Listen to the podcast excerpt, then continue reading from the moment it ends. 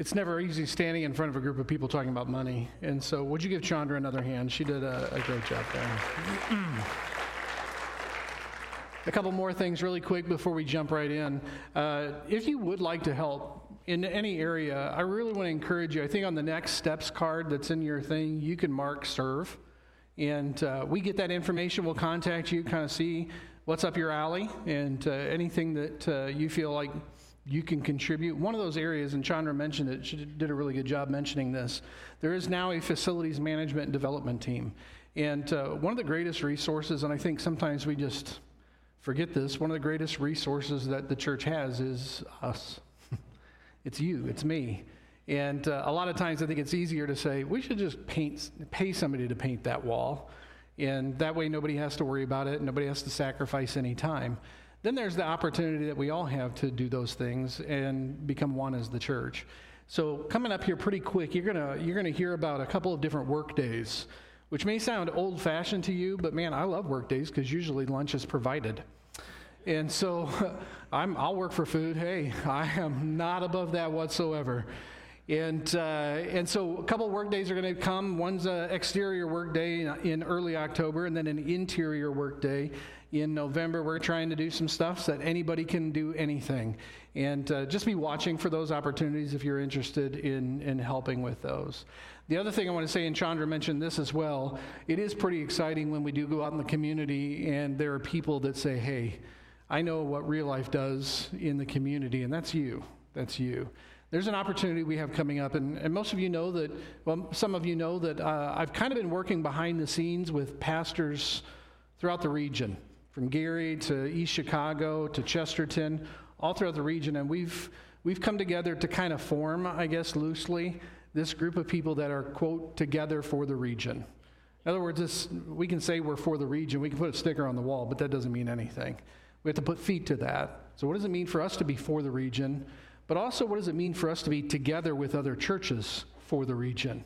And uh, so we've kind of put together a, it's like way rudimentary, kind of preliminary stuff, but it's called Together for the Region. And our very first activity together is to get as many churches in the region as possible together on September 17th. And Gary, the city of Gary, is having a cleanup day. And uh, we get the opportunity to pick where that is and what time we're going to be, wherever we're going to be. But our goal is to get as many people to be a part of that as possible. Mostly it's going to be picking up trash, maybe doing some, uh, some bush trimming and some different things like that, some cleanup. But uh, I would love to have you sign up for that. Um, it's, it's, it's an easy way for the church, Big C, to show out and model for the world what it looks like for us to be one and we're, we're putting feet to that. So there's a table out in the foyer. You'll see the little Gary sign and all that stuff. Just your name and your email address so we can keep you up to date and, uh, and we can kind of go for there. So thank you for being real life in the community. I really appreciate that. It's a privilege uh, to be able to say that I am the pastor of this church. So thank you. Thank you. Oh, sure. Yeah, good. All these unexpected applause every once in a while. I just don't know how to handle that. All right. Well, we're going to talk about generosity and giving, so I'll wait for some more applause here in just a moment. No, I'm just kidding. No. Today's a little bit different. So we're, we are in this three-part series. We're right in the middle of it. Jump. We're going to jump right into part two here. So Second Corinthians chapter 8. Uh, there are two verses as we continue this series on what it looks like for us to be one in generosity. And the question really is what does it look like for the church, and the church being real life. What does it look like for real life to participate in the grace of generosity as one? Not you, not me, but us. What does it look like for us, for we to be generous as one? So, for context, if you were not here last week, I would really encourage you to go online, not because I have some awesome online voice or something, but. Uh, go to the Spotify channel, go to YouTube, go to Facebook, or better yet, as Chandra said, download the app. You have access to messages, devotionals, uh, resources, all kinds of different stuff. I'd encourage you to do that. But in summary, last week, what we did was we saw a group of churches. We looked at a group of churches that were exceedingly generous. Paul is writing to this church in a place called Corinth, and he's highlighting these different churches. In fact, one of these churches in particular that he elevates are the Macedonians, the Macedonian churches.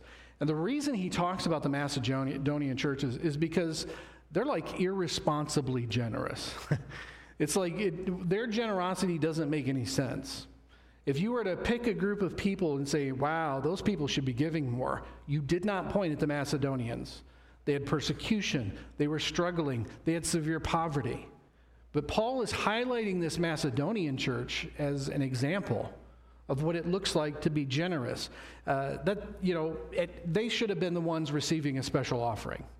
And the offering that we're talking about is somebody had gone around to all of these churches, and the church in Jerusalem, the very first church, was suffering huge persecution. Businesses being shut down, families being kind of torn apart. It was, it was a bad day to be a Christian in Jerusalem. And so they were really under duress. And so somebody had gone around to all these perimeter churches and said, hey, we're going we're going to take an offering to support these Christians, the church in Jerusalem.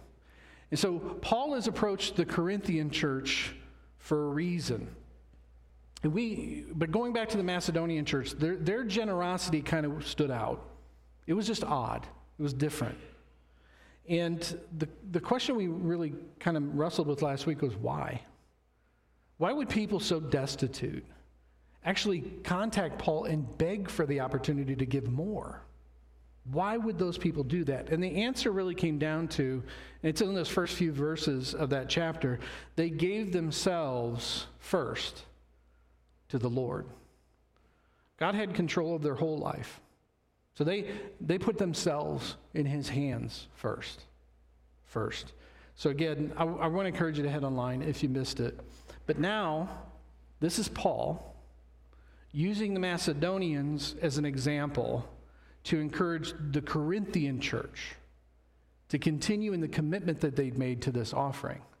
For some reason, we don't know all the details. We know quite a bit about the Corinthian church, and we can make some assumptions, but ultimately, at the end of the day, they had made a commitment financially, but then just decided they weren't going to do it. For whatever reason, they were not following through.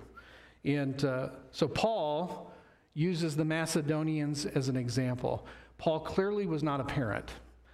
This whole, hey, you should be more like your brother, or you should be more, that never usually works, okay? And so I'm really encouraged that Paul doesn't just use the Macedonian church as the example, kind of like, hey, you should be more like them. Ne- again, never works.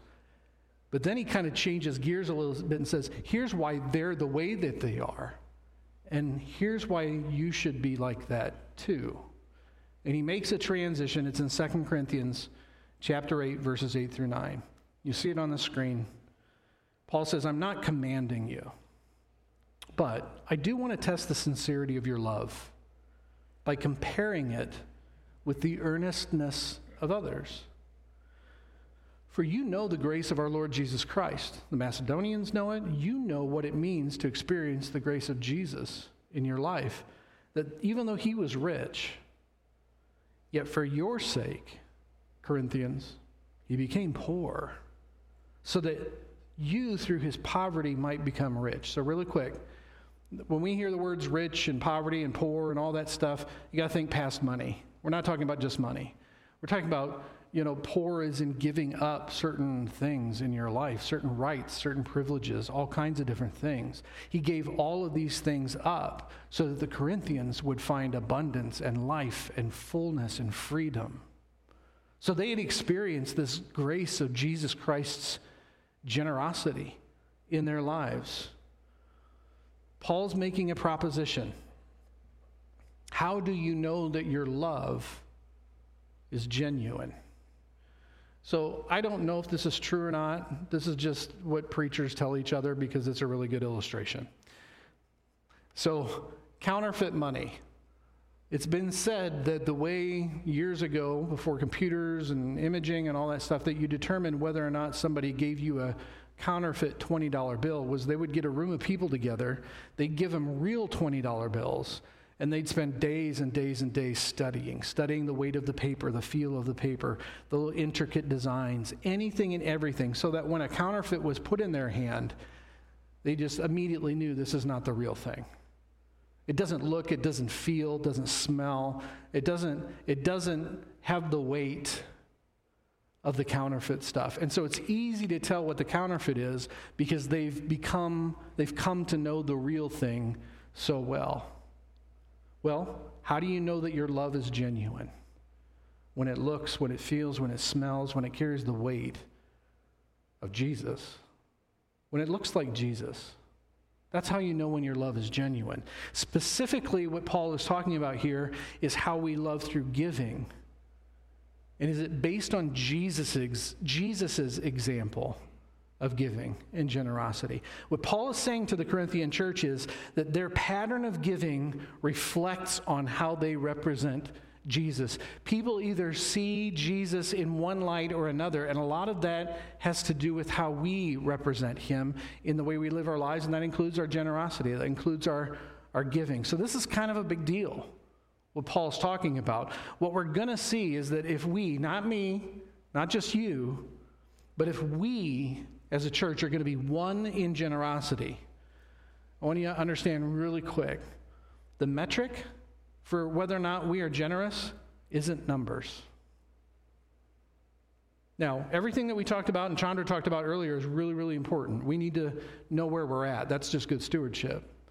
But the metric on whether or not we're being generous is, is not numbers.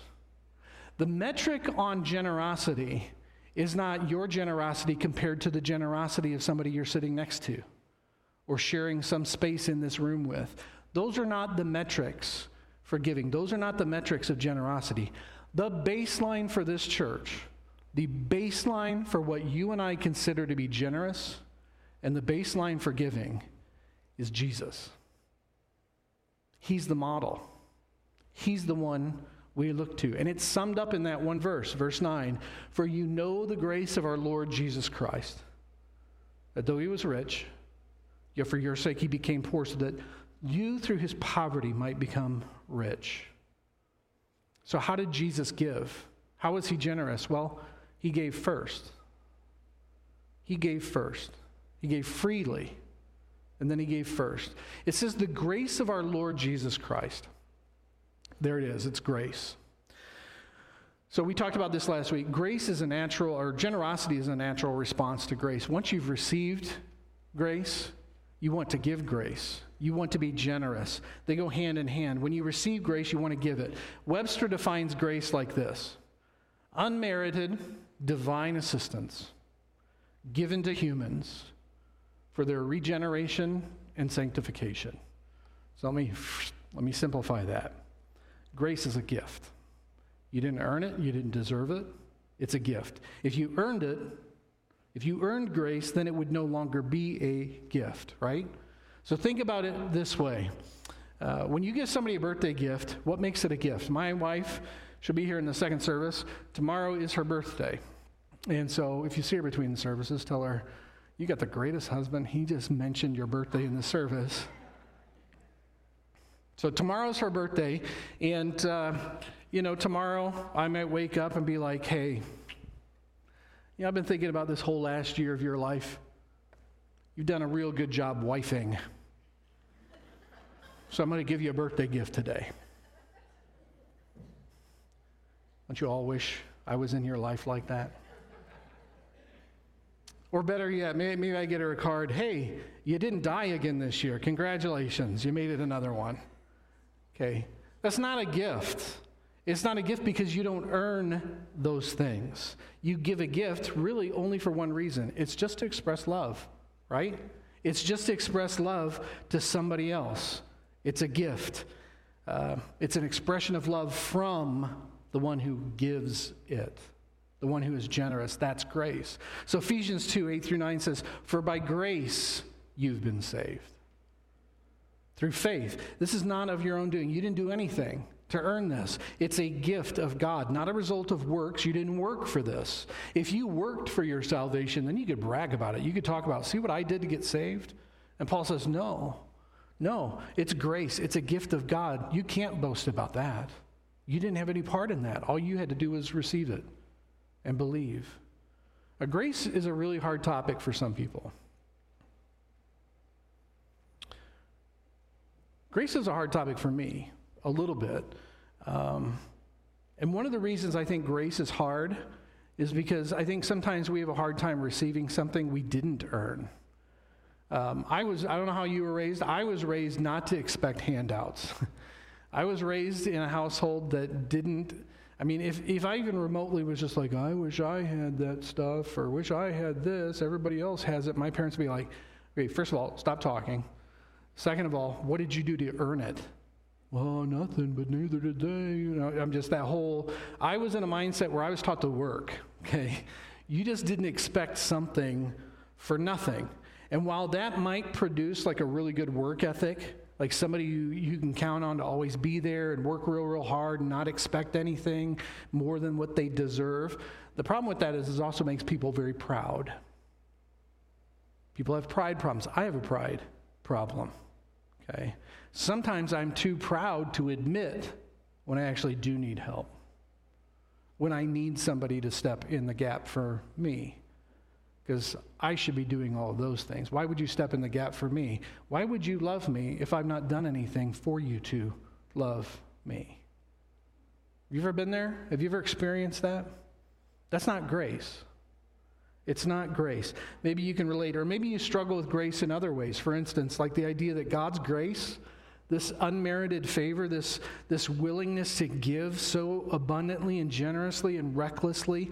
It, maybe you struggle with the idea that everybody gets that, that grace is for all, that Jesus died once for all. So, is God's grace available to a rapist? To a school shooter? That's not fair, is it? God's grace should be for those who what? Deserve it. This is such a, a foreign idea to us grace. The Corinthians that Paul was writing to, even though, and they were, they were very self sufficient, they were accomplished, they were successful, they were well off, they were, they were doing really good. They had experienced the grace of Jesus in their lives. They, they were following Jesus. They had received what Jesus had done for them, but for some reason, it was not translating into their actions, into the way that they were living their lives, which is why Paul didn't just write one letter to the Corinthians, he wrote two. because they, they just really needed some guidance and some direction. And that leads to the second thing that you and I need to consider for our church to be one in generosity. How is it that Jesus gave? Well, he gave freely, but then he also gave first. He gave first before you and I ever looked to Jesus, before you and I ever thought about Jesus, he thought about us first. When I was uh, 17 years old, 1992, um, that was when I gave my life to Christ. I put my faith in Jesus. Uh, and then I, I, started after that pursuing an education in ministry. Um, there were a lot of people in that first year or two that I knew, particularly family members, who really, really struggled with what I was doing. Um, I was not raised in the church like this. And so a lot of, uh, a lot of the hurt, even in those first couple of years, was that I was somehow leaving our family, which was not true. Um, but it just, it felt that way, it looked that way. And uh, one of the things that I would hear, mostly from family members, I had a few friends like this too, was in almost in a mocking way. We say, "Oh, Look what Rich is doing now. Rich found God. Rich must have found God. Look at what he's doing. Have you ever heard those statements? Or somebody got religion, and so now they don't do all the bad things anymore, or whatever. Uh, but, you know, Rich found God. Now, I'm not the sharpest dude on the planet. I will own that. But I figured out a long time ago I did not find God. God found me. He looked for me. He chose me. Uh, he found me. Nobody finds God. Reverse that. No, God pursues you. he, pers- he pursues all of us. And He did it by giving first. By giving first. So follow me here Romans 5 8. But God shows His love for us in that while we were still sinners, Jesus died for us. While we didn't deserve it, He gave. while we didn't do anything to earn his love, his favor, his grace, any, any, any forgiveness whatsoever. We didn't do anything to earn any of that. While we were still like that, he went ahead and took care of it anyway. Even so, he gave first. Giving us life, he gave us hope. He chose us. He gave for us long before we cared about Him, before we had our act together, before we deserved it. That is called grace.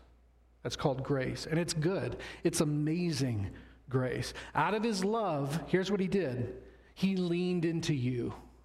He leaned into you. The book of First John tells us that Jesus Christ first loved us. He first loved us, but he didn't just give freely, he didn't just give first, he also gave sacrificially.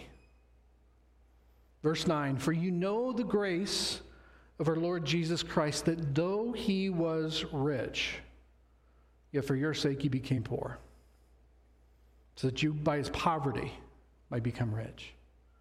He became That's a choice. He chose to give. I think sometimes we forget, and it's good to be reminded that Jesus was God in the flesh. God in the flesh, the one who spoke worlds into existence, became like you and me flesh. Powerful enough to calm a storm, powerful enough to beat death and rise from the grave. It's God in the flesh. Needless to say, Jesus had a lot of things at his disposal all the time. Scripture says he could have called legions of angels to rescue him on the cross. I mean, he, he had everything at his disposal. Psalm 16 11 says, You make known to me the path of life. In your presence there's fullness of joy. At your right hand are pleasures forevermore. Jesus had everything, anything and everything, and all the things you and I can never even imagine at his disposal for his pleasure, for his enjoyment, for his needs, and he turned it all away. He turned it all away. He didn't have affliction. He did not know pain. And yet, in an act of grace, he sacrificed all of that, every single ounce of it, for us. He gave. He gave sacrificially. Not only that, he humbled himself and he entered into our drama. I got drama. You got drama? I got drama. Okay, he intentionally chose to deny himself and enter my brokenness, my mess, uh, to give himself, my sin. He entered into that to set me free. He did it freely, he did it first, and he did it sacrificially. Philippians 2 3 through 8 is a passage of scripture that, on one hand, is one of the most beautiful, I think, statements in all of Scripture. But on the other hand, it's, it is one of the most convicting. Philippians 2 3 through 8. This is Paul again. Do nothing out of selfish ambition or vain conceit. Rather, in humility, value others above yourselves, not looking to your own interests, but each of you to the interests of the others. In your relationships with one another, have the same mindset as Christ Jesus, who, being in very nature God, did not consider equality with God something to be used to his own advantage. Rather, he made himself nothing by taking the very nature of a servant, being made in human likeness, and being found in appearance as a man. He humbled himself by becoming obedient to death, even death on a cross. He emptied himself just willingly willingly gave his life sacrificially. For God so loved the world that he gave. He gave. He loved so much he gave, but also he gave with intent. It was very intentional. Uh, I want to ask you if you would do me a favor. My big ask for the day. Would you be willing just to raise your hand right now and just kind of put it in the air? Would you just be willing to kind of put it up there and hold it there for a second? Just for a moment.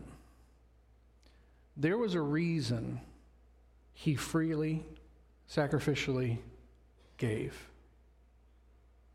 It's you. It's you.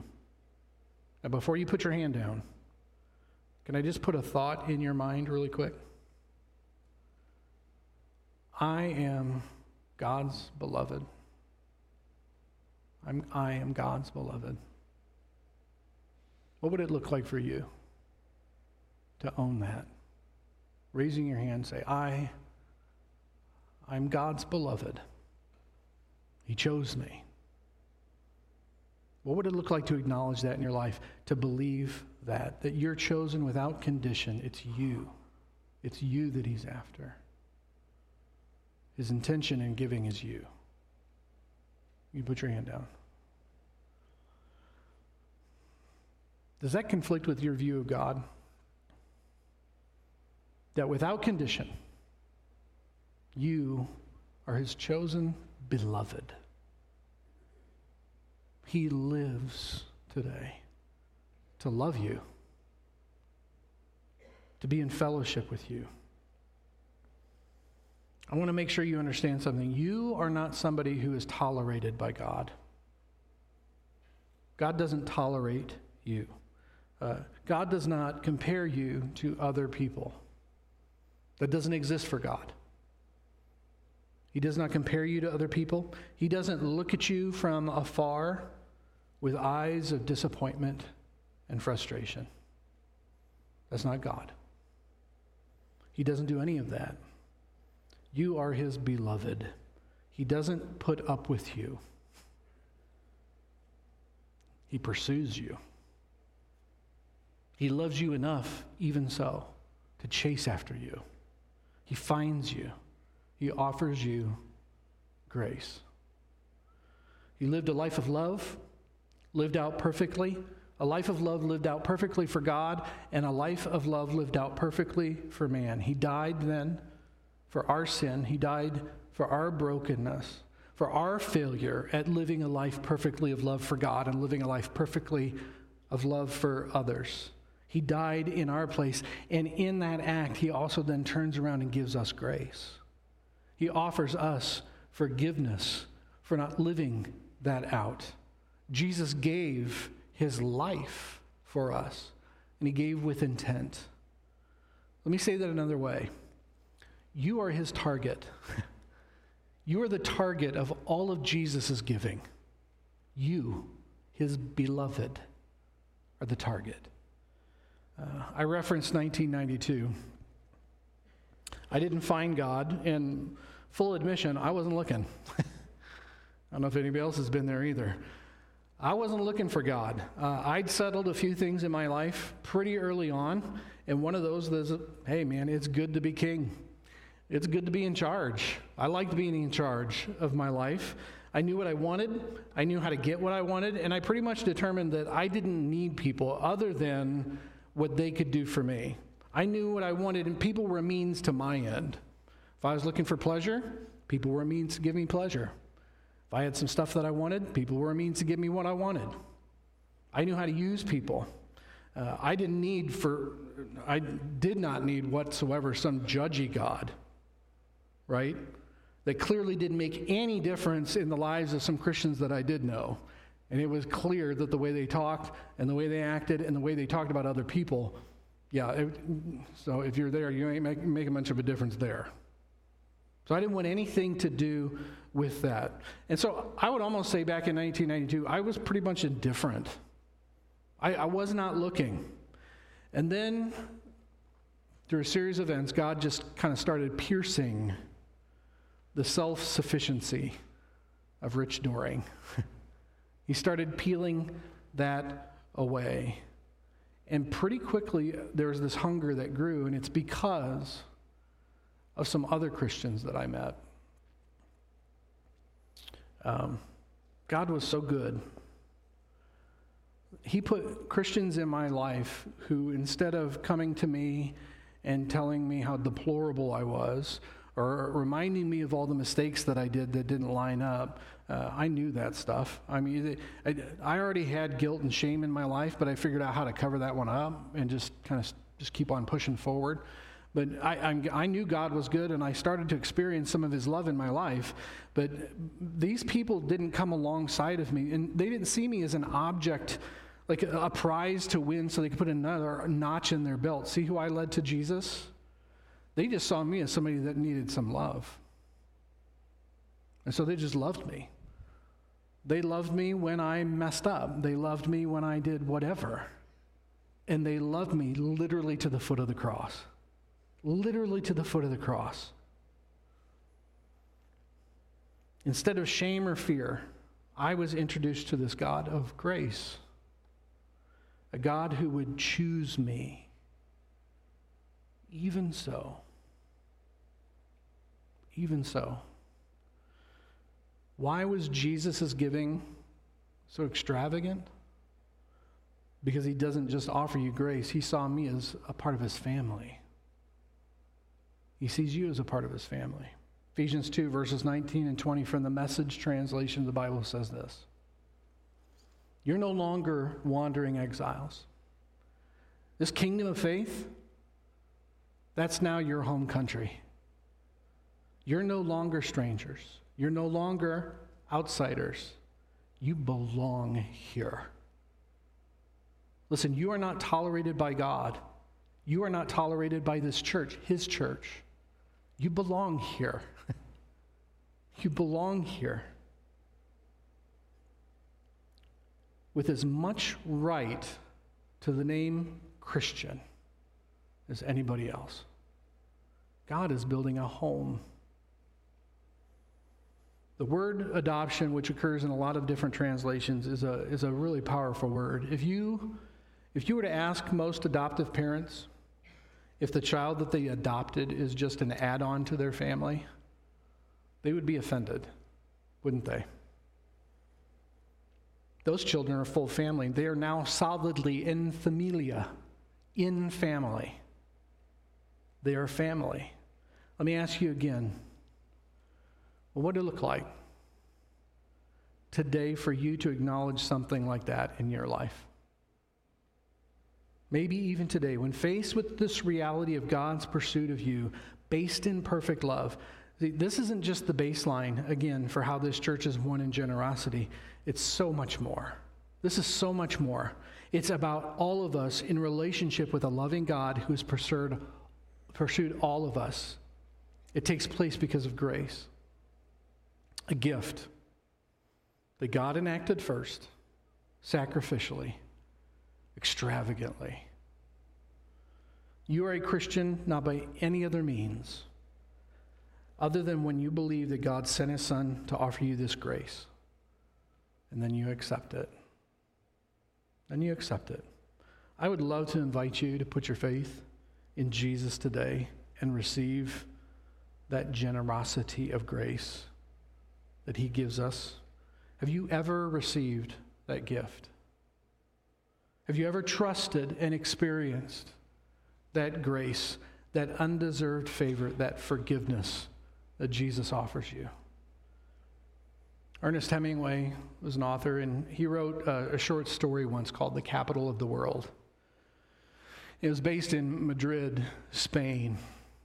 And in that story, it features a young man by the name of Paco. Paco and his father had had a falling out, and Paco left home, and uh, horrible words were exchanged, so Paco left. And the father, in desperation, started looking for him. He did not know where to find his son. So he went down every street, he looked in every store, he, he went everywhere he could think of to find his son. And then, out of total desperation, he took out an ad in the Madrid newspaper. And the ad read this it said, Paco, meet me at the Hotel Montana at noon on Tuesday. All is forgiven. Love, Papa. And at noon on Tuesday, 800 Pacos showed up.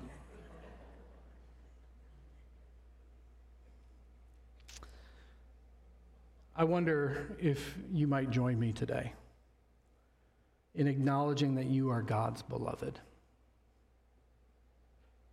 that He has pursued you, He has loved you, He has graciously sacrificially, extravagantly given of himself that you might know and experience real life. Real life. And maybe you've known that for years. If that's you, I want to ask you. If that's you and you know that, I want to ask you to raise your hand. Join me in raising your hand and recognizing God's pursuing love for you. Raising your hand and saying, I am, I am God's beloved. I am God's beloved. Maybe you're here and you're having a hard time understanding how God could love like that. Listen, that's why it's called Amazing Grace. There's so much about this, and I'm, I'm your pastor. I don't understand. I don't understand. Maybe for the first time today, would you accept that grace and agree that it's been given to you? Even so. Even so. With our hands in the air, can I pray for you? Father, we thank you for your love for us. And it is this kind of indescribable, ununderstandable love. It's so foreign to us because that's just not how we see love operating around us, and maybe even in ways that we've not participated in before. Would you help us to understand your grace today? And, and Father, if there's any sin in our lives, we confess that to you.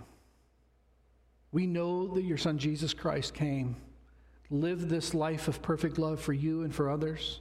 He gave himself in our place, He died for our sin.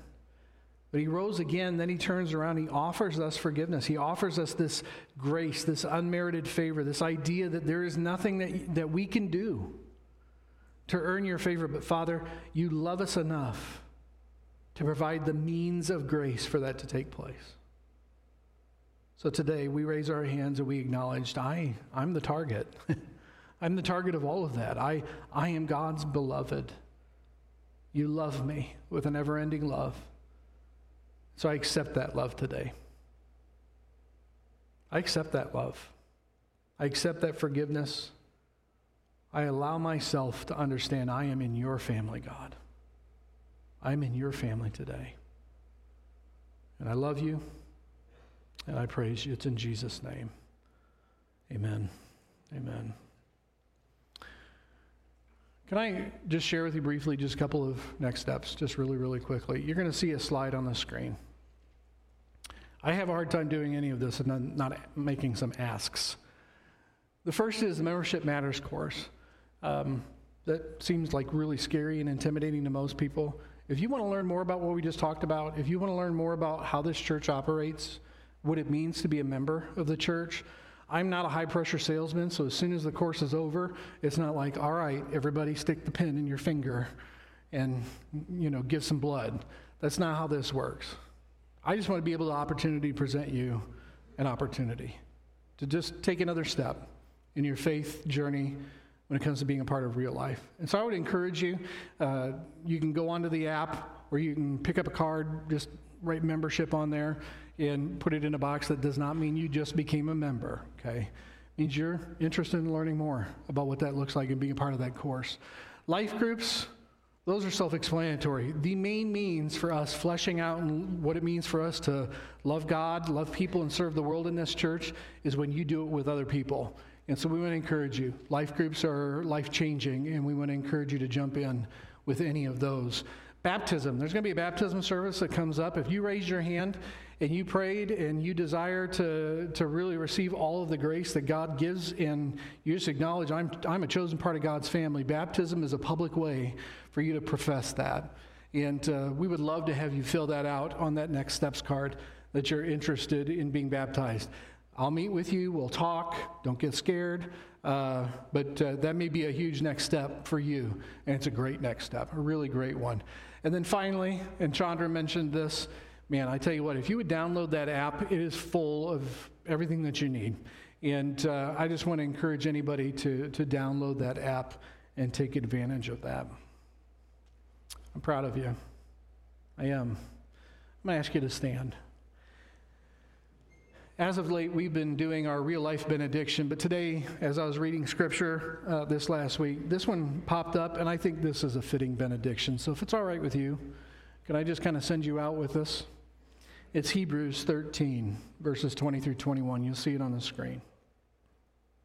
May God, who puts all things together, makes all things whole, who made a lasting mark through the sacrifice of Jesus, the sacrifice of blood that sealed the eternal covenant, who led Jesus, our great shepherd, up and alive from the dead, now put you together, provide you with everything you need to please him.